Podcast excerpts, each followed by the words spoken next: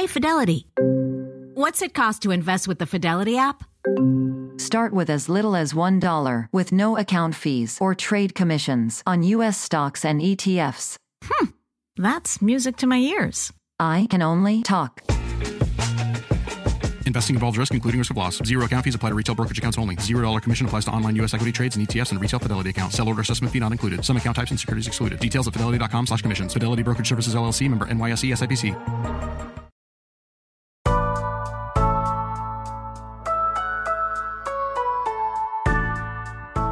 It's Wednesday, May 6th. I'm Akilah Hughes. And I'm Gideon Resnick, and this is What a Day, where we're congratulating Grimes on becoming a motherboard. Yeah, and using a keyboard and just slapping her hands on it to name the kid. It's like XAE, X9, 77, whatever it is. I, Look, as a black person with a name that people fuck up, I'm upset.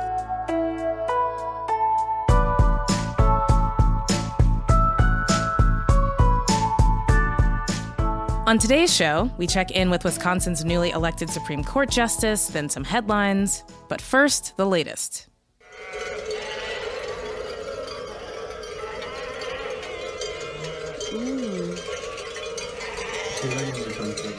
Okay, so that's the sound of shepherds herding tons of sheep through streets in Turkey that are empty because of coronavirus curfews. So, in case you ever wanted to know what that sounds like, that was that.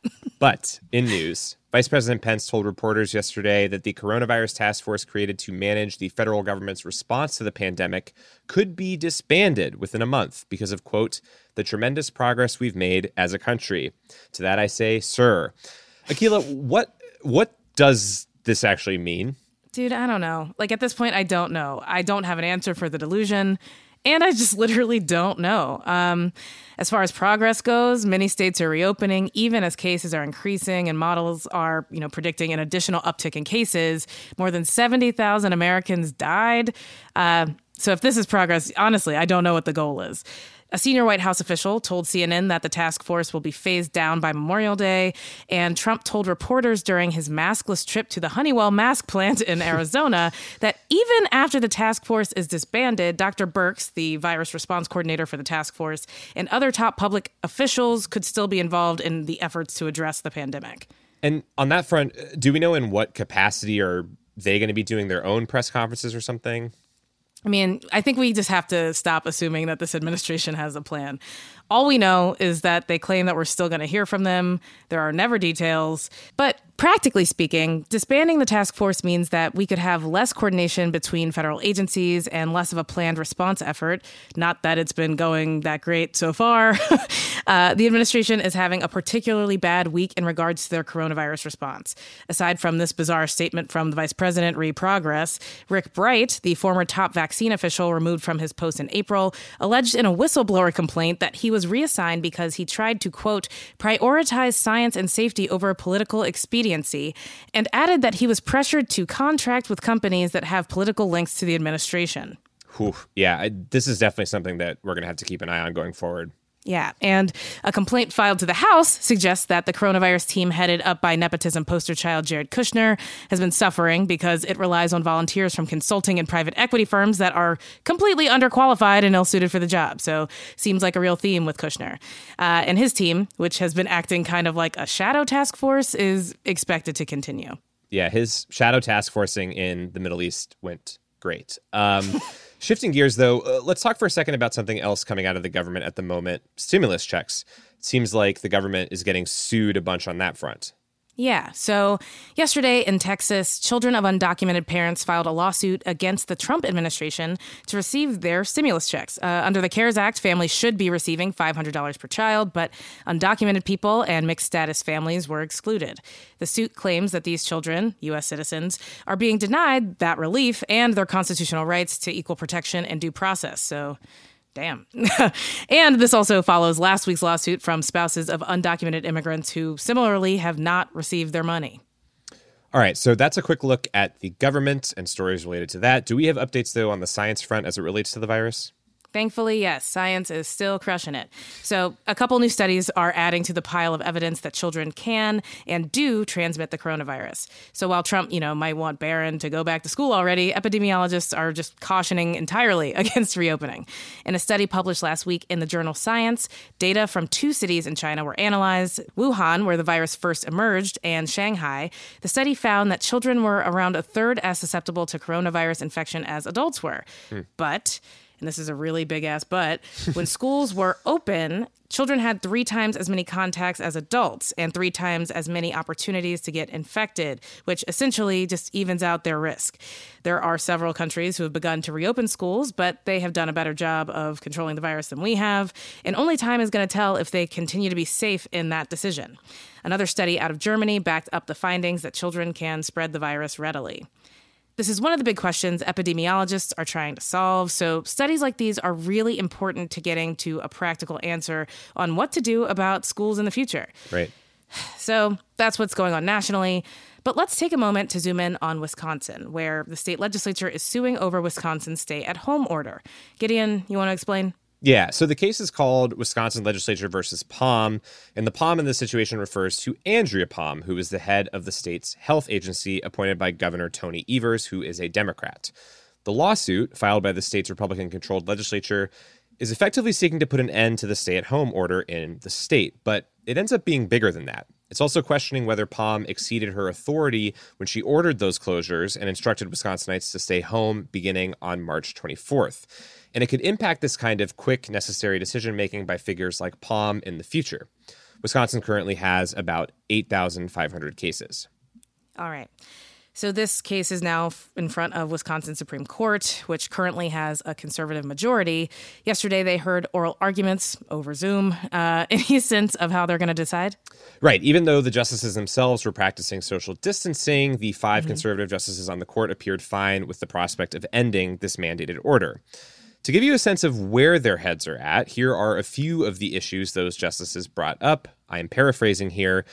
Is Palm's order akin to the executive order mandating internment of Japanese Americans in World War II? What? Could Palm use the same authority to do shutdowns for the seasonal flu? And when the lawyer arguing on behalf of the order mentioned a COVID 19 outbreak at a meatpacking facility in the state, one of the justices jumped in to point out that those cases weren't among, quote, regular folks in that county. Whoa. Yes. What? Yes. Sorry. That's just, oh, that's a wild thing to say. Yes. All right. Regular folks. Regular folks. The court, though, has not said yet when a decision would be reached on the case, but we'll keep you updated. Yeah. And as we've talked about on the show, this is the same Wisconsin Supreme Court that overturned the Democratic governor's order to postpone a recent election in the state, forcing people to scramble to get their absentee ballots in or even go to the polls. We now know voting in person on that day has led to dozens of identified COVID 19 cases, which obviously terrible, totally predictable. But in that same election in April, one of these conservative justices, Daniel Kelly, who had the backing of President Trump, lost his seat on the court.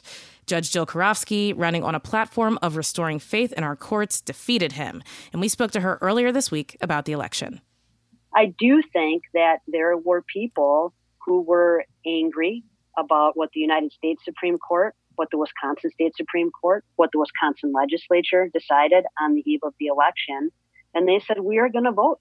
And you saw them in their masks and you saw them with their gloves and you saw them standing six feet apart, especially in Milwaukee.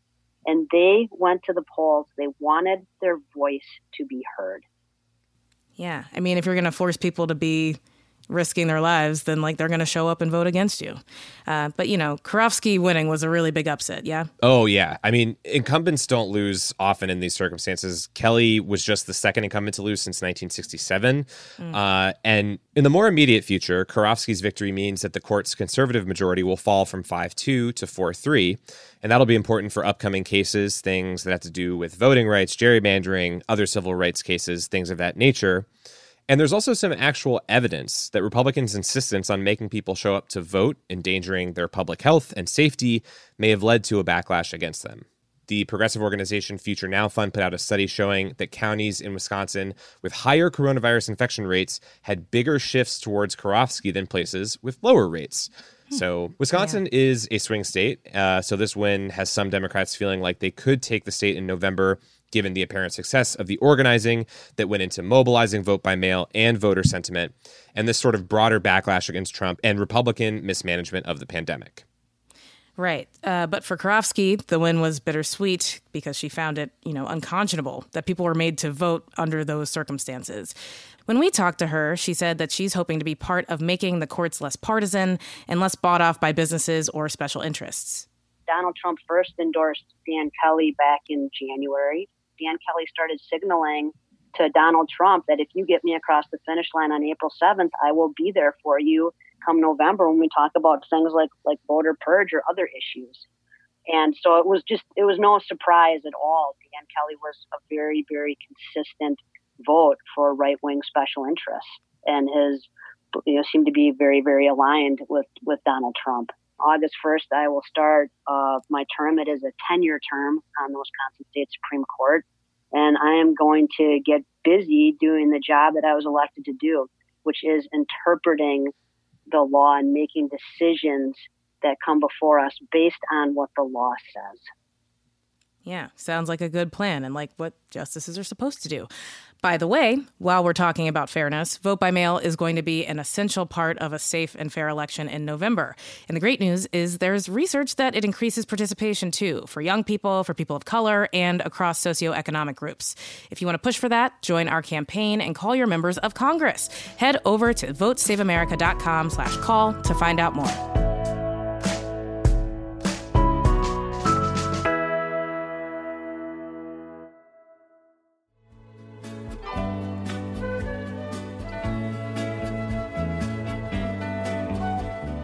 It's Wednesday, Wad Squad.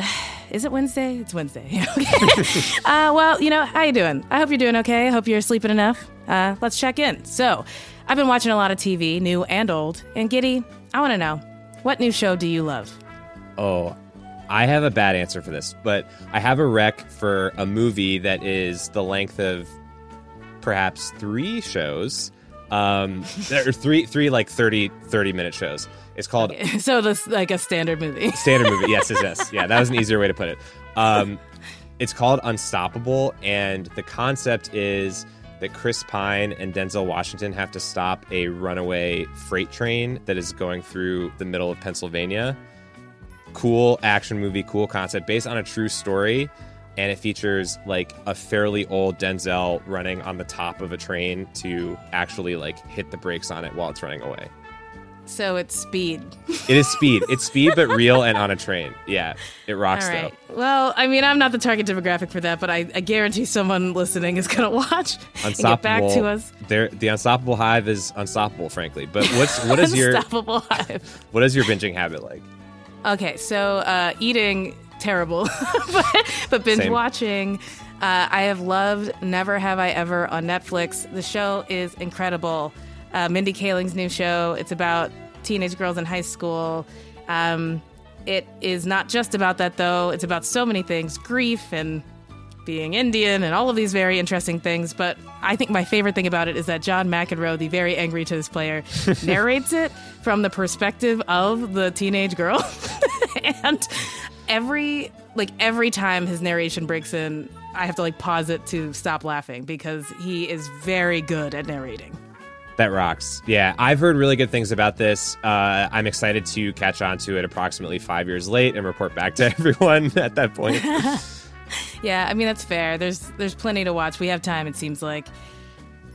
But guess what, guys? We did it. We did it. We checked these temperatures, and wow, I feel better already. Hope your streaming service of choice just stops asking you if you're still watching and just assumes that you are. We're going to check your temp again tomorrow.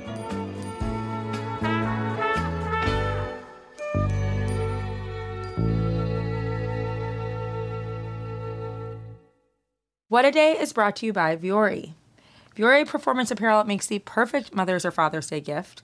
Everything is designed to work out in, but it doesn't look or feel like it, and they're incredibly comfortable and cute and just the perfect thing to wear when I'm working from home or out and about, mostly at home because I'm not out and about. Yeah, yeah. I will say I did not know clothes could be This is I'm being dead honest. I did not know clothes could be as comfortable as they are before I had Vuori. Yes. Clothes can be so comfortable. Nobody told me. Smooth like butter, soft, so good. on the skin. I, I just love living in Vuori. Vuori is offering What a Day listeners 20% off your first purchase when you go to vuori.com slash WAD. That's V-U-O-R-I dot com slash WAD. And enjoy free shipping on any U.S. orders over $75 and free returns. What a Day is brought to you by Fast Growing Trees.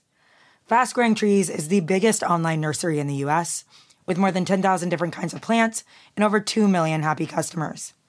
They have everything you could possibly want, like fruit trees, palm trees, evergreens, houseplants, and so much more. Plus, Fast Growing Trees makes it easy to order online, and your plants are shipped directly to your door in one to two days. And along with their 30 day Alive and Thrive guarantee, they offer free plant consultation forever. We love fast growing trees here. I keep telling you that the mini plants that I've gotten from these folks are yet hanging on. Um, and that's not because I have a green thumb, okay? This spring, Fast Growing Trees, they have the best deals online, up to half off on select plants and other deals.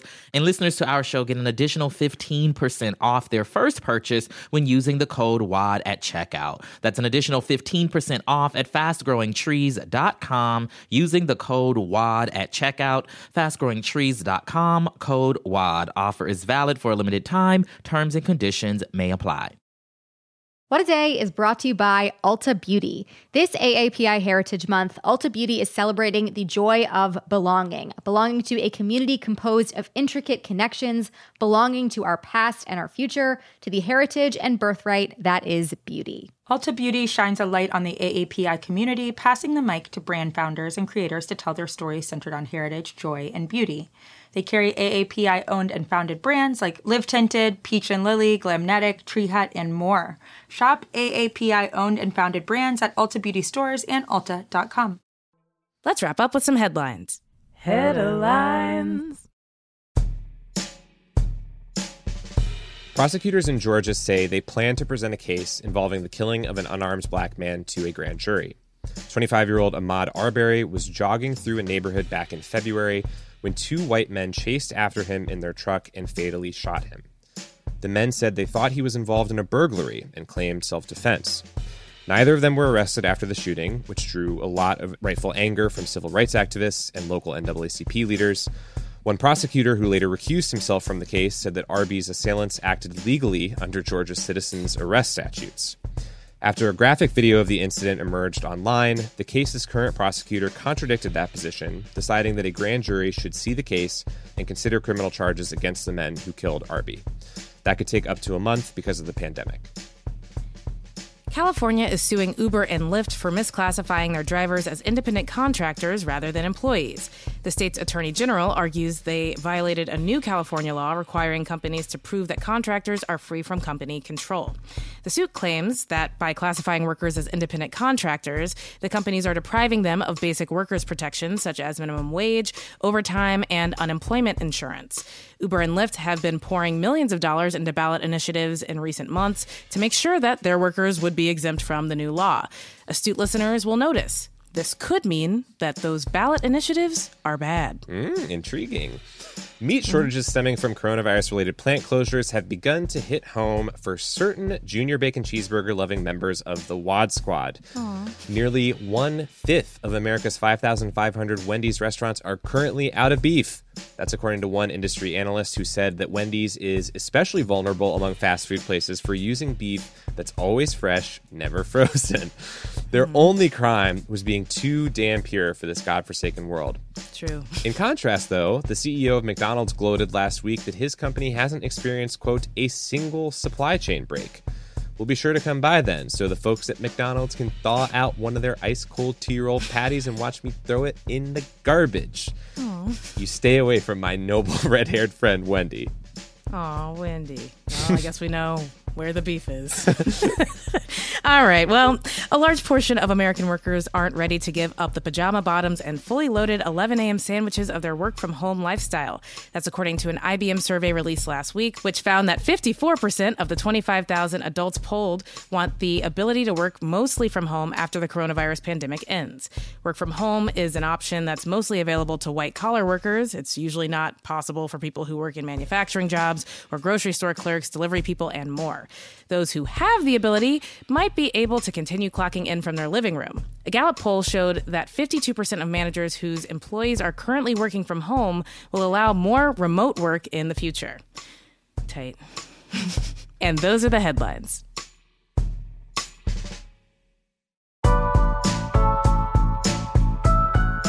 That's all for today. If you like the show, make sure you subscribe, leave a review, donate beef to a Wendy's near you, and tell your friends to listen. And if you're into reading and not just cursive before it's wiped off the face of the earth like me, What a Day is also a nightly newsletter. Check it out and subscribe at crooked.com slash subscribe. I'm Akilah Hughes. I'm Gideon Resnick. And, enjoy, your fully loaded 11 a.m. sandwiches. I, I wish I was a part of that lifestyle. I'm eating Pop Tarts over here. I know. Where are we getting these Sammys, friends?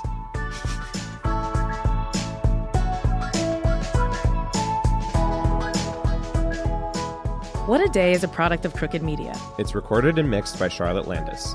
Sonia Tun is our assistant producer. Our head writer is John Milstein, and our senior producer is Katie Long. Our theme music is by Colin Gilliard and Kashaka.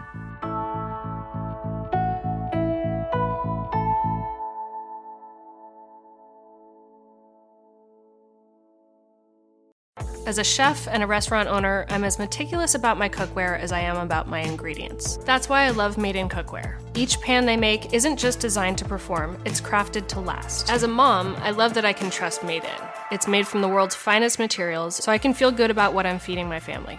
I'm Chef Brooke Williamson, and I use Made in Cookware. Shop chef quality pots and pans at madeincookware.com.